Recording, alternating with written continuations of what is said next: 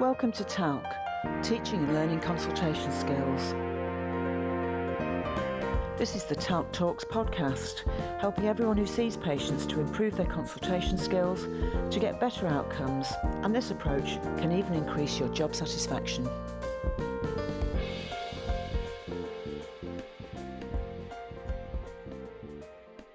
TALC Module 11, Chapter 4 Holding the Calm resolving conflicts and changing minds. Aggressive and abusive encounters with patients are horrible for the healthcare professionals involved, especially if the abuse is personal, directed towards the individual's characteristics such as race, gender, their disability, or their age. Clearly, such abuse is unacceptable, and organisations and teams have responsibilities to prevent and deal with the discrimination and abuse. This is discussed in detail in TALC 11, Chapter 2. What does it mean in practice to challenge abuse?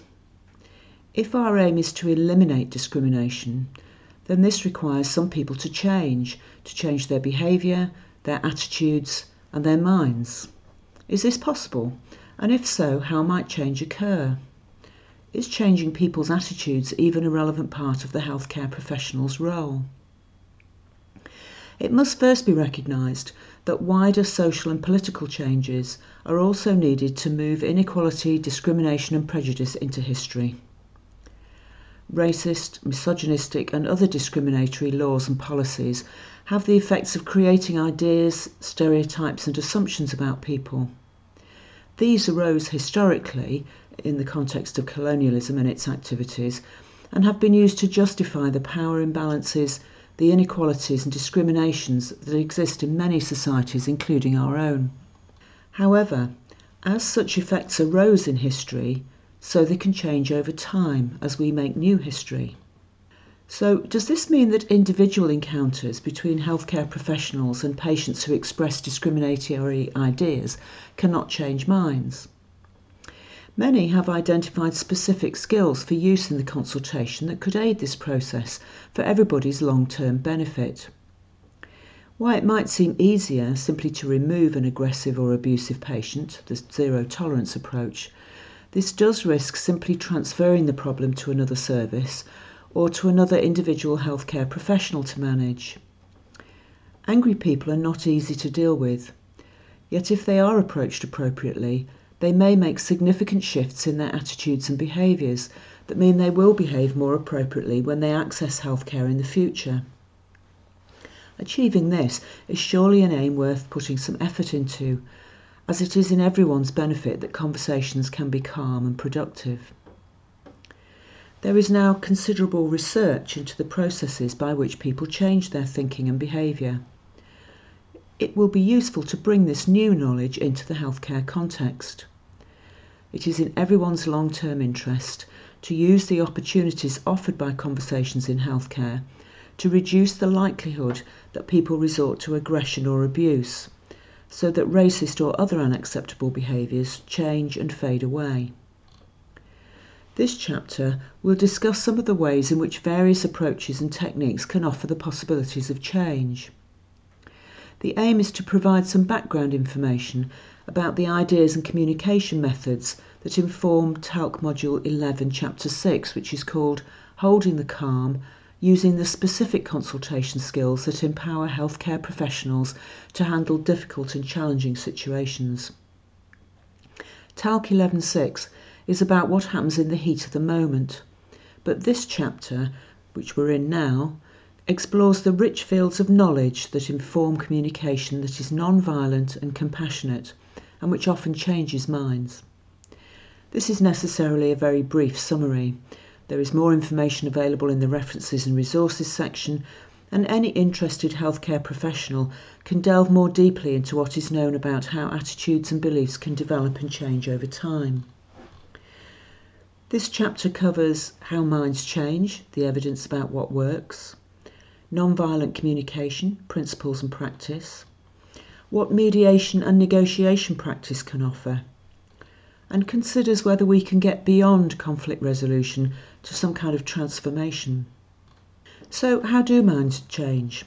What is the evidence about what works?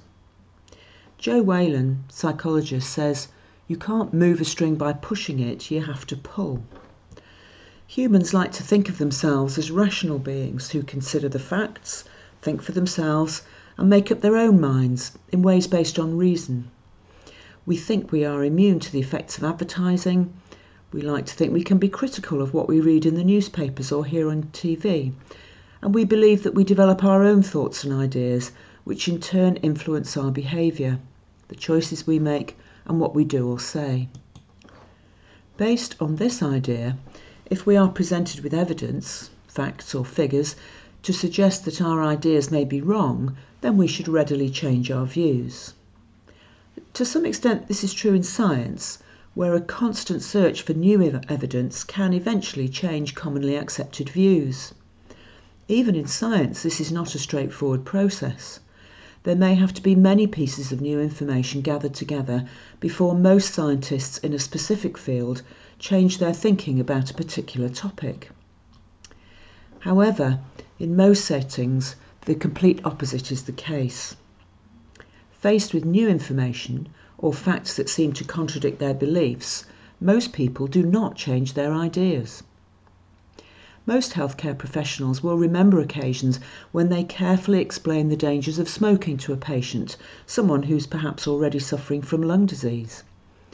And yet the patient not only does not give up smoking, but may even resent being nagged about smoking again, as they see it. Or even deny that smoking is harmful, saying things like, My dad smoked till he died aged 92, so it's obviously fine. People tend to listen only to those people who agree with them, the so called echo chamber or bubble effect, which reinforces the views they hold already. Sometimes new information is simply disregarded it's seen as discredited or not useful to the actual individual person who's deciding what to do. For example, information about vaccinations is not the only factor people take into account when they make decisions about attending for immunisation. They take into account their feelings and motivations and attitudes to collective activities. And yet, we have repeatedly seen in recent history that people can and do change their minds often seemingly quite abruptly. Here are some examples. It used to be widely believed that it was essential to be able to smoke in pubs, theatres, and on public transport. Now that is no longer possible, most people accept this and would even argue that it's better for everyone overall. It used to be illegal to undertake homosexual sex. Lesbian, gay, and trans people could not legally marry or enter into civil partnerships. It was accepted by many that this was the normal state of things. Now the law and many people's attitudes have completely shifted. In 2010, the majority of people in the United States opposed same sex marriage, but this had flipped to acceptance after 2012, just a couple of years later. Not only was abortion illegal until 1966 in the UK, but many people regarded it as profoundly immoral. Many, although not all, have changed their views about this issue. Clearly, not everyone changes their views in response to campaigns, changes in the law, or changes in social expectations, although many do. So, what does make people change their minds? Is it the facts, or is it something else? There's been a great deal of research about how people change their minds from positions that are entrenched, rigid, and passionately held, and the findings may be quite surprising. In his book, How Minds Change, David McRaney summarizes a large body of evidence about how people come to modify their views, even from quite extreme positions. For example, he quotes individuals who changed from believing there should be a death penalty for homosexuality to be campaigning for full acceptance of LGBT people in society. Quite a shift. Research shows that conversations change people more than debates or arguments. Ethical persuasion, which means without coercion, exploring people's own thinking rather than giving them facts and recognizing the emotional drivers for changing minds, seem to be much more effective than arguing with facts and figures. Motivations and feelings play a big part here. Ethical persuasion means that people perceive that they are free to reject the communicated view and they're not threatened with dire consequences if they don't act as the persuader wishes. McRaney terms that as coercion, not persuasion. The person who wishes to change another's mind makes it over what their own position is, but rather than trying to make an individual change their mind, they invite a discussion to enable someone to describe, explain, and justify their own existing views. One example McRaney explores is that of LGBT issues in California when there was a defeat for a proposed law to allow same sex marriage. LGBT activists specifically went to talk to people who voted against the proposed change in the law. They did not attempt to change their views, but rather to understand their reasoning in full. They asked open questions such as How did you first learn about this issue? Do you personally know anyone who's been affected? Such questions are followed up with sensitive and active listening, exploring ideas picking up clues about what lies behind somebody's thinking and following them up. Clearly, this uses the skills of TALC 3 information gathering. The aim is for a conversation, not instruction. In the context of health, this might mean asking in an open way, How did you first come to think that it is best to have a white doctor rather than someone else? Or, Do you personally know anyone who's been subject to prejudice against them in any way? The research showed that if the conversation focused on the speaker's story, they began to think about their own thinking. This enables an understanding to develop about how and why they think as they do. The key is to access the emotions that drive their thinking. Why is this so important to them? What does it mean to them? People don't respond to facts, but rather to these processes that help them understand their own current thinking. However many facts or pieces of evidence are provided, people tend to ignore them if they're not congruent with their own prior opinions. Unpacking the life experiences that produce certain opinions can help people to understand where their opinions came from originally. This enables the listener to infer and then articulate their motivations. So perhaps saying something like, Mm, you prefer to be with people who share your own cultural experiences, and you think that's more likely with a white person, and what that feels like. Mm, so that feels comfortable and familiar to you. Asking about someone they know who's been affected, for example by prejudice or lack of legal safety, helps the listener to invite reflection on any new experiences they've had since they formed their opinions originally. Questions perhaps such as has anyone in your family gone to live somewhere other than where they were born? What was that like for them? Active listening will reveal material for further reflection, which will be different for each individual. Perhaps their family came to the UK many years ago or even generations ago and suffered from discrimination. Perhaps family members have made a success of emigration to another country or even a different city or region. What's that been like for them? People change their minds for emotional rather than rational reasons. It is their motivations that matter, not necessarily their rationales. Exploring emotional responses to a subject can have the effect of creating a little bit of cognitive dissonance, whereby new experiences do not tally with prior assumptions, beliefs, or feelings. Cognitive dissonance is uncomfortable and feels awkward, and this can have two effects. Sometimes the awkwardness means people simply discount new experiences and blank them out. And this is often why bombarding people with a lot of facts doesn't work. People simply discount them.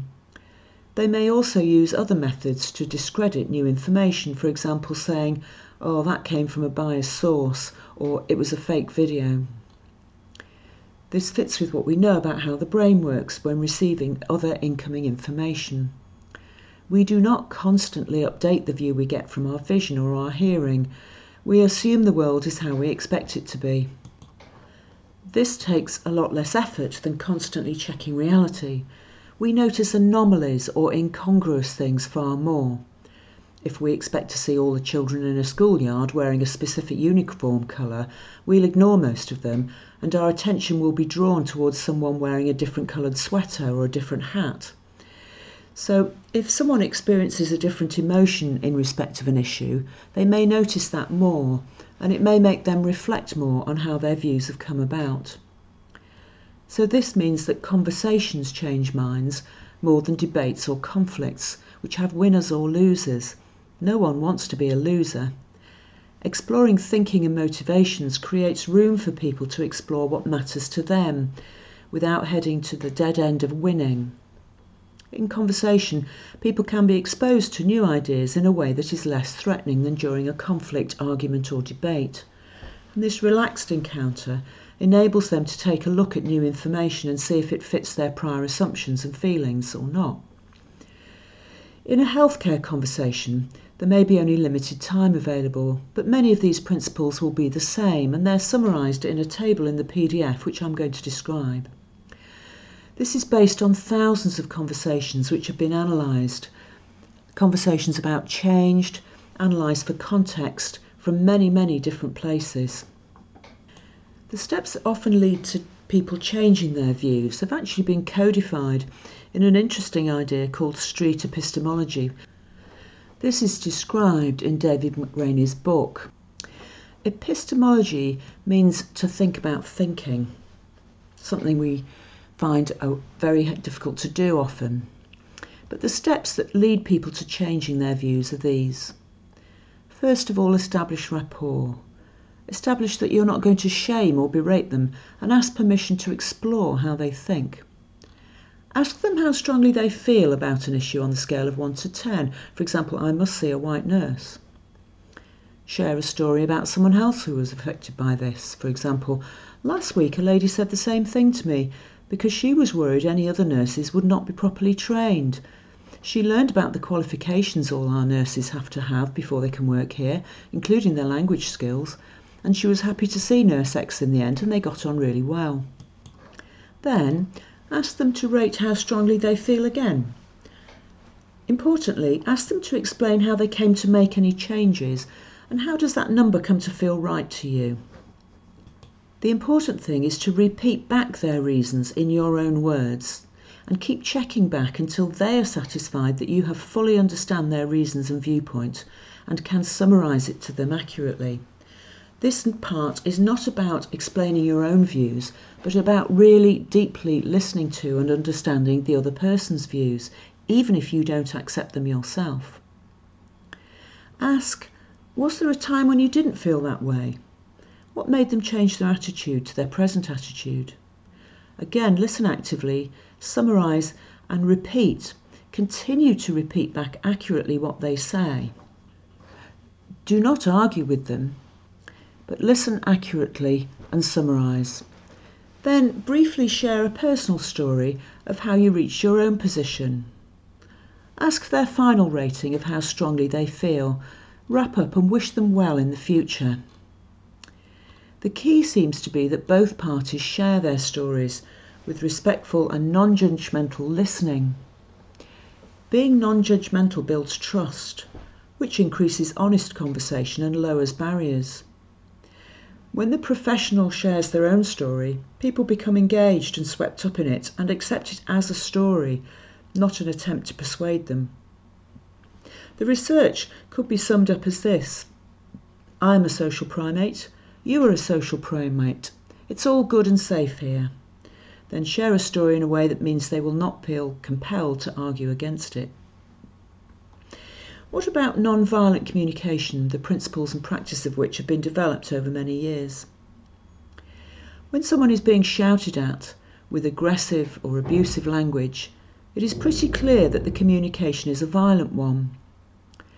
Joining in aggressively, driven by adrenaline and the hormones flooding out of the amygdala, which is the part of the brain that processes fearful and threatening stimuli, usually only fans the flames. It creates more tension. This can even spill over into physical violence. For many years, there has been a movement to develop non-violent communication for use in many different settings, aiming to transform conflict into collaboration so that all parties can get their needs met without violence, coercion, or blame. The TALC resources aim to create and hold the calm in communications, so that conversations will be effective and satisfying for both parties. Term nonviolent communication was developed and disseminated by Marshall Rosenberg in response to his personal experiences of violence and conflict. He uses the term nonviolence to refer to what he calls our natural state of compassion when violence has subsided from the heart. People often take violence to mean physical damage or hurt, yet words can also result in hurt and pain, whether for ourselves or other people. The core premise of nonviolent communication is that all human beings have needs which they spend their time trying to fulfill. And these needs may encompass practical needs, but also deeper needs, such as the desire for safety, belonging, or respect. The process of nonviolent communication is one of observations, recognition of feelings and needs, and the making of requests. It is a process whereby there is empathic listening to the other person, combined with honestly expressing oneself. Now, healthcare professionals of all kinds experience satisfaction and even enhanced self esteem when their own practical efforts contribute to the well-being of another person, whether that's a patient or a colleague. Nonviolent communication proposes that we increase this satisfaction by avoiding reactions that are automatic or habitual, triggered by the sympathetic nervous system and the amygdala. Instead, we can consciously choose our behaviour, our words, and responses based on the facts of the situation. These facts are to be found in our careful observations of what is being seen, heard, or felt outside ourselves, combined with an empathic identification of what we are feeling inside ourselves and what our own needs are. This enables honest expression of our own situation. At the same time, Using this approach to the other person with respectful, empathic attention, hearing their deeper needs, enables us to notice the requests that arise from those deep needs. Judgment and criticism tend to lead to defensiveness, attacking, or complete withdrawal, with resistance and even violent reactions. When the focus is on accurate observations, clarifying what is being felt and what is needed, we avoid diagnosing or judging. This deep listening fosters respect, attentiveness, and builds the desire for mutual cooperation, as Rosenberg would say, from the heart. The four stages of nonviolent communication are observations, feelings, needs, and requests. The essence of it is in our consciousness of the four components not in the actual words that are exchanged. It's sometimes possible to experience all four pieces of the process without uttering a single word. Observations. By first pausing to breathe and observe, the nonviolent communication process allows room for reflection and choice about our next actions. Reflecting back the actions and words of the other person in a strictly non judgmental way is the key to moving forwards effectively. Listen beyond what they say to what they need and feel. So, for example, the observation might be I hear you shouting. I can see that you're very angry. Rather than saying, Don't shout at me, that's a horrible way to behave. Feelings. The feelings of both parties can be identified. Feelings are clues about the state of our needs. If we express feelings of appreciation or friendliness, it is likely our needs for human connection or belonging are being met, at least to some extent. If the feelings expressed are those of angry impatience, it is likely that our human needs for safety, security, or understanding are not being met. Sometimes feelings are articulated overtly. I am very angry.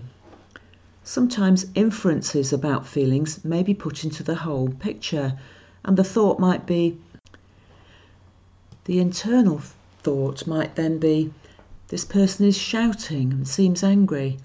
I also wonder if they're afraid or distressed about something. Both parties have needs which connect to the feelings that they are experiencing. Needs are things that we deeply value for our well-being. Faced with an angry or aggressive patient, any healthcare professional will have needs that include a sense of safety and calm and a sense of a secure structure to work in.